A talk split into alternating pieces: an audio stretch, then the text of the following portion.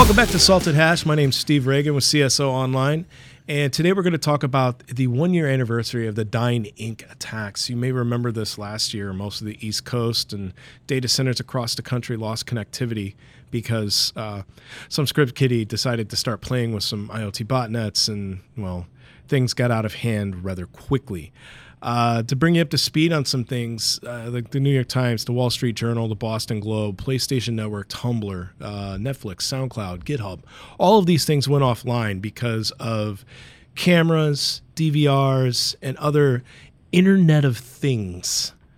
These little devices that ship and connect to your, your home wireless that have little to no security thought put into them. Now, as the East Coast and most of the internet was melting down around this time last year, everybody was panicked, running around with their heads on fire. But we have somebody in the studio with us today that has a little bit of a, a, unique perspective as to what it took to overcome all of those problems.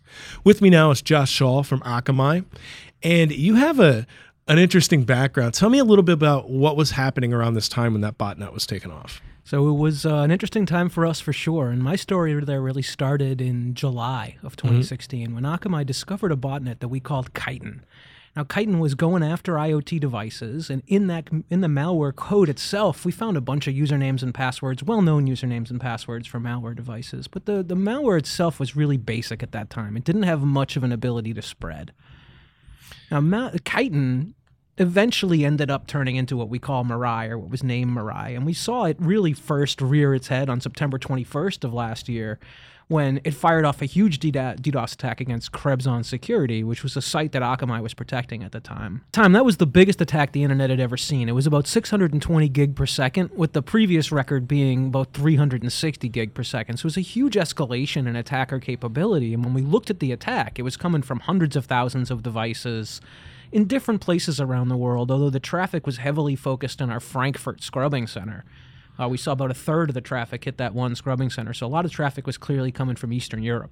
So, uh, not too long after it hit Krebs, uh, it also took out OVH, right? They went after them as well. So, a couple days later, we saw OVH talking about an 800 gigabit per second, maybe even a terabit per 2nd mm-hmm. attack against their systems. And at the time, this this this malware, this botnet that was out there, was sort of unnamed, unknown.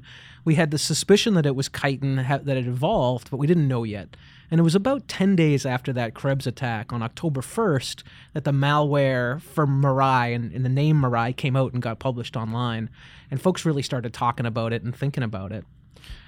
So let, us put a, a, little thing in perspective. Um, some of you watching this may understand what he's talking about when he talks about rates of DDoS attacks. But to those of you who don't know, at the time, you know, one what, what, what, one gigabit was where the theoretical upper limit on OVH was. I mean, the, one terabit. One terabit, yeah.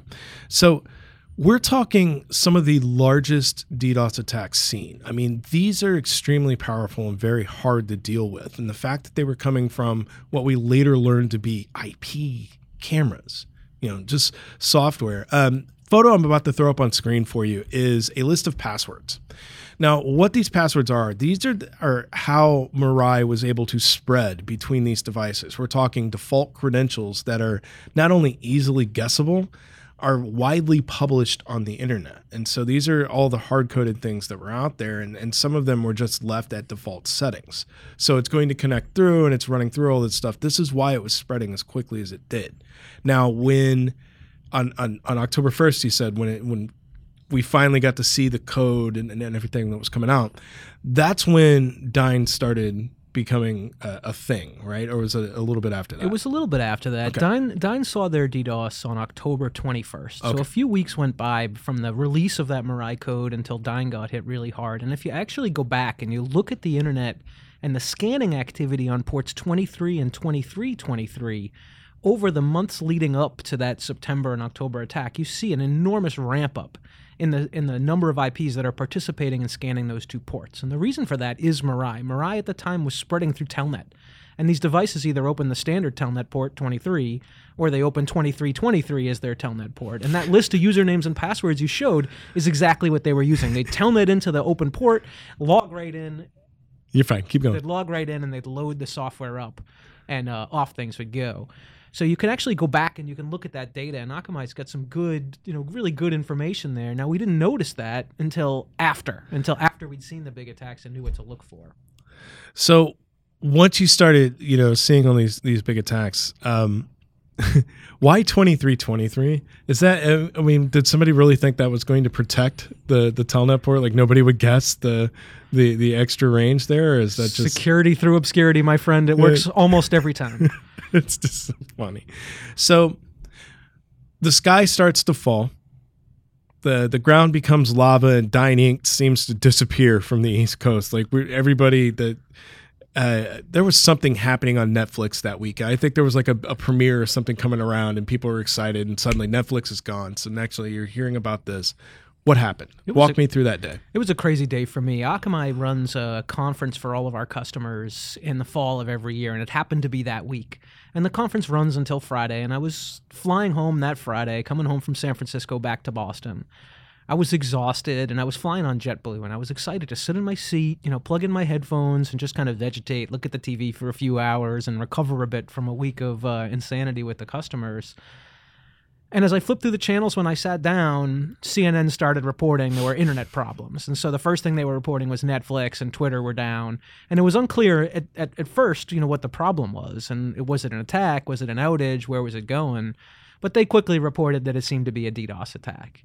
And so I was sitting there with a number of Akamai colleagues that were on the plane, and we were texting each other, like, hey, do you see what's going on right now? Do you see that the, the reporting DDoS attack?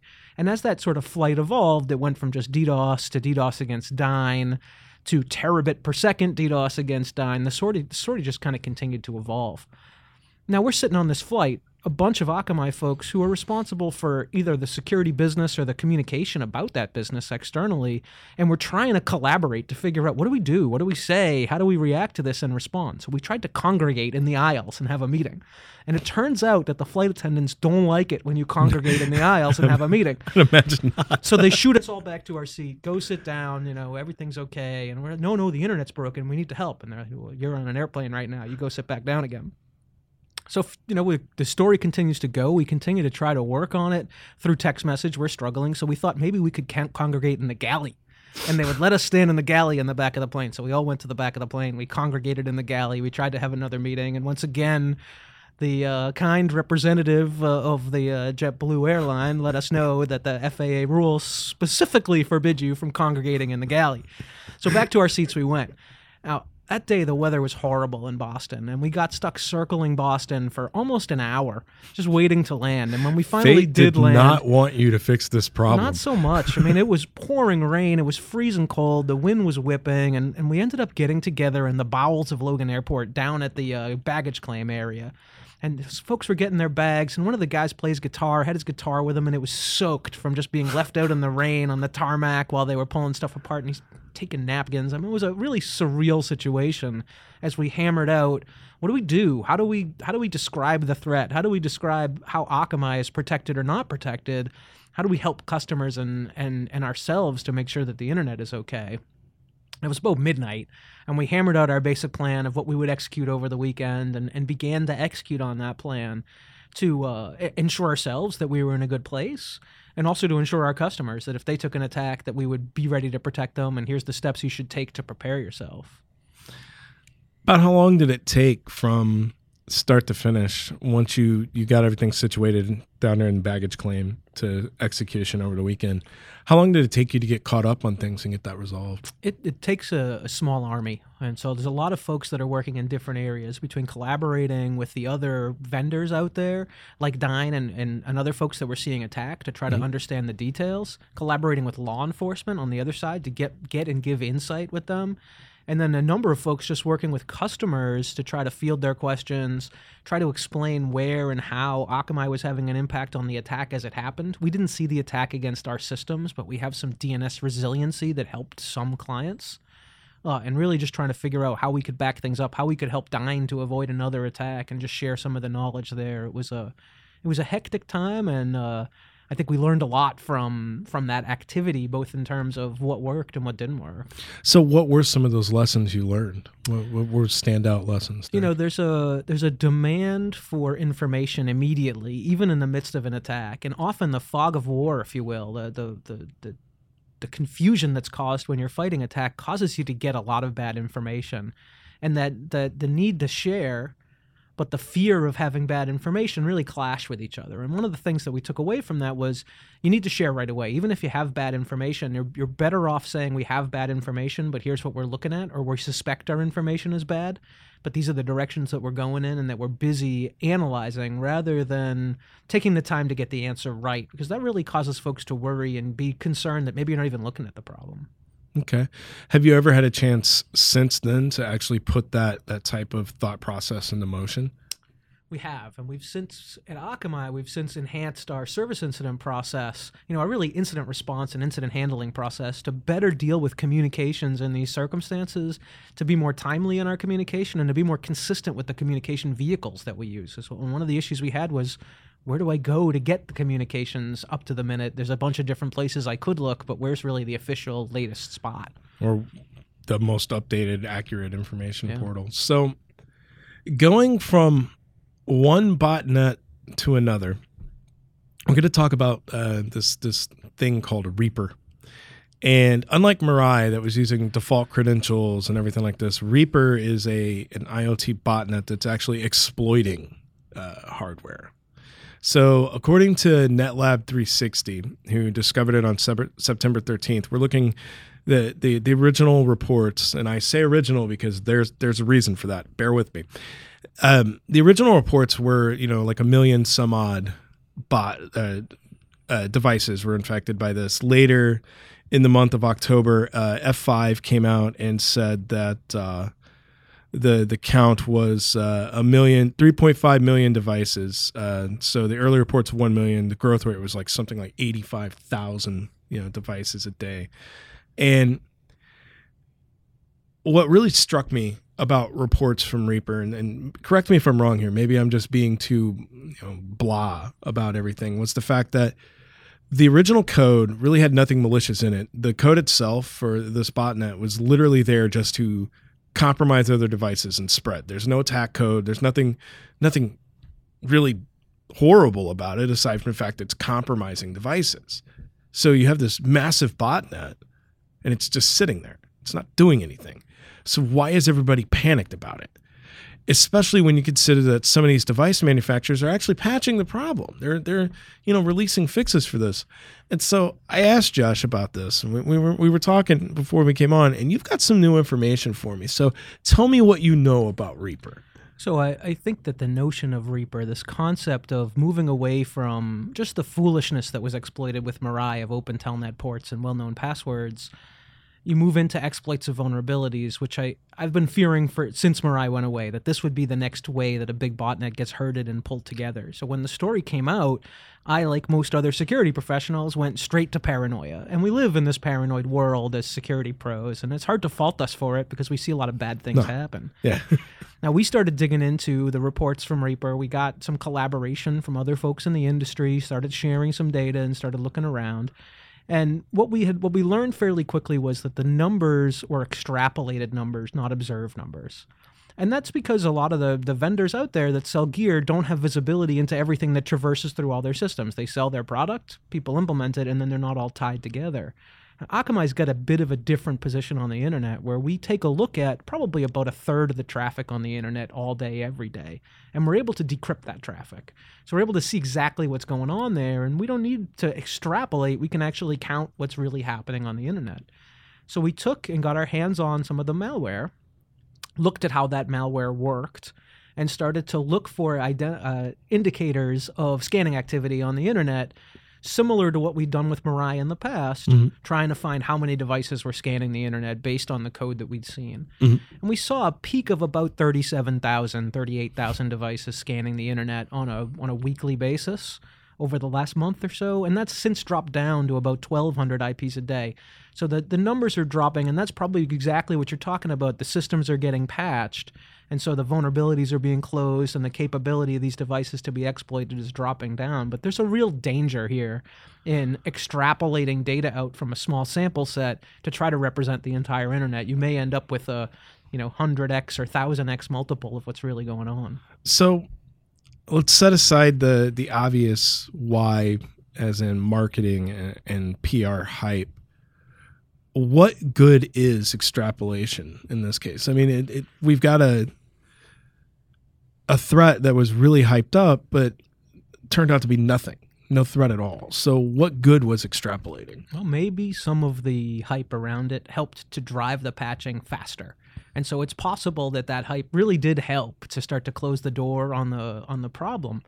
But there's also a fear in the security industry of not saying something when you think Yeah. you know something. And when Mirai came around, I, I think the industry was very much caught by surprise. And we saw those 600 gig and then one terabit attacks. Nobody knew that was coming. That was that had any credibility behind them. Yeah. And uh, you know, in this case, there seemed to be some early indicators. Folks wanted to get the word out. I'm not sure that it was irresponsible at all for them to do that, but it did end up a little bit overblown, and maybe we should have been more careful that we were extrapolating data rather than representing real data. So we've got compromised devices, we've got weak and default credentials. IoT seems to be the buzzword of the year. Nobody wants to let it go. I try and try to get them to do so, and it just doesn't happen. Where do you see the next level threats for IoT coming from?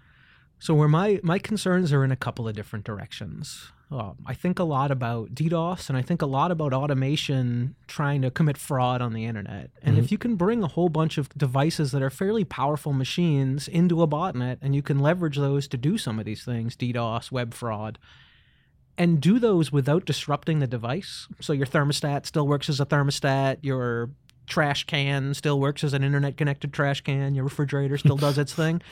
The consumers aren't going to care, right? They're not really going to care that their device is participating in an attack campaign when it's still ordering the milk when the milk runs out in the refrigerator. So I have fear there that we'll proliferate these unsecure devices, and even if there's a patching option, folks aren't going to take it. Yeah. So there's there's that end to it, and then the other end is you've got an awful lot of sophisticated devices that are meaningful that are getting connected to the internet, medical equipment, Yeah. shipping equipment, and the, the potential there for things to be compromised. You know, think of a future when automobiles are communicating with each other and doing uh, crash avoidance by talking to each other. Just think if you could get in and mess with that signal. You could probably create a lot of havoc. So I've got concerns in sort of both directions. The consumer side, where nobody cares, and the more meaningful industrial medical side, where folks really do care, but one good attack could be fairly devastating. Yeah, I used to to make this joke with IoT that you know the the adage will be is your refrigerator running? Yeah, well it's DDoSing my Exchange server. Can you please stop? And the thing is, that used to be a joke because it, it didn't seem like a reality, but now considering the fact that I, I forget the name of the manufacturer, but they have a, a Twitter enabled refrigerator that was used to DDoS things. That just I mean, it, it blows your mind. And, and the thing is, I think you're absolutely right. Most consumers, even if a patch is available, they're not.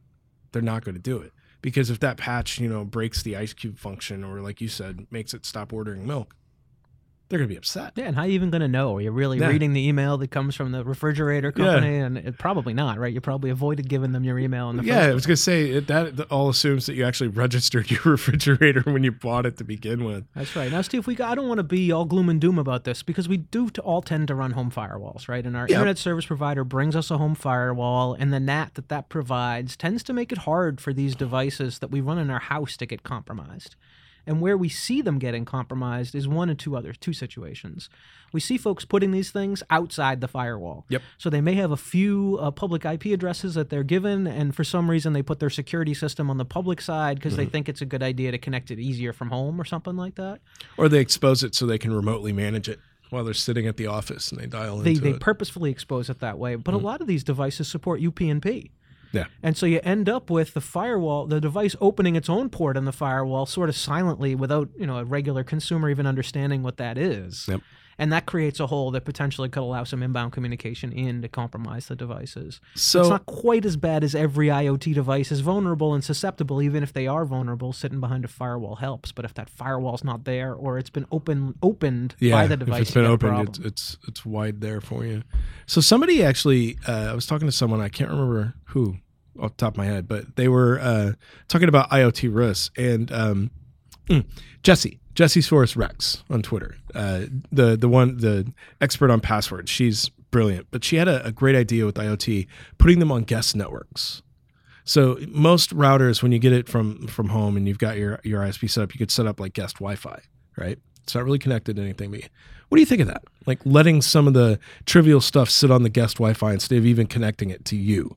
And, and limiting what it can access to and how. It definitely limits your risk profile in terms of one of your devices turning against you as the consumer but it probably doesn't do much in terms of that device turning against the internet as a whole, whether it's being used again to commit web fraud or being used as a you know participant in a DDoS campaign. Because Yeah, you do need to give these things internet access so that they can go out and do their jobs. Yeah, I think when the conversation between she and I was more keeping it from being turned against me, but yeah, I, I agree with that. You'd still have to keep up with patching and things like that. Otherwise, it's still sitting there. Yeah. What about um, devices that you have no choice but to expose them? Like there was a security system from an ISP I won't name that you could not set it up without having a public IP. It had it had to be the public IP. What does what's a consumer do in that situation? I mean, do you just not get it if you you know look for something else, or what do you think? I, I think that the consumer just goes for the device and again doesn't care because it doesn't have much of an impact on them. And that's the problem we have here is one of incentives. Yeah, The consumer's not incentivized to worry about the problem that's being caused as long as it's not turning against them. And frankly, if it's outside their firewall, they're sort of better off in the turning against them problem. yeah, It's the turning against the internet that the consumer's not liable for, the ISP's not liable for, the device vendor's not liable for. No. It's effectively a problem that only the victim suffers from. yeah. And I think those dynamics need to be changed. And I know that's incredibly complicated and politically difficult, but you know, sitting for 20 years in the security industry, really watching the problem not get any better, you start to wonder if those folks that are complicit in the problem, who bring these these products to market, and everybody's going to have bugs. We can't expect people to bring products with no vulnerabilities, but we can expect people to bring products that have an automated update mechanism, particularly for consumers, where the consumer doesn't need to know or care that there's an update available. It just happens. Yep. Yep. I agree with completely. So listen, thanks for coming out to talk with us. I appreciate that. This has been Salted Hash. And again, my name is Steve Ragan. If you'd like to learn more about IoT threats or anything else, check us out at csoonline.com.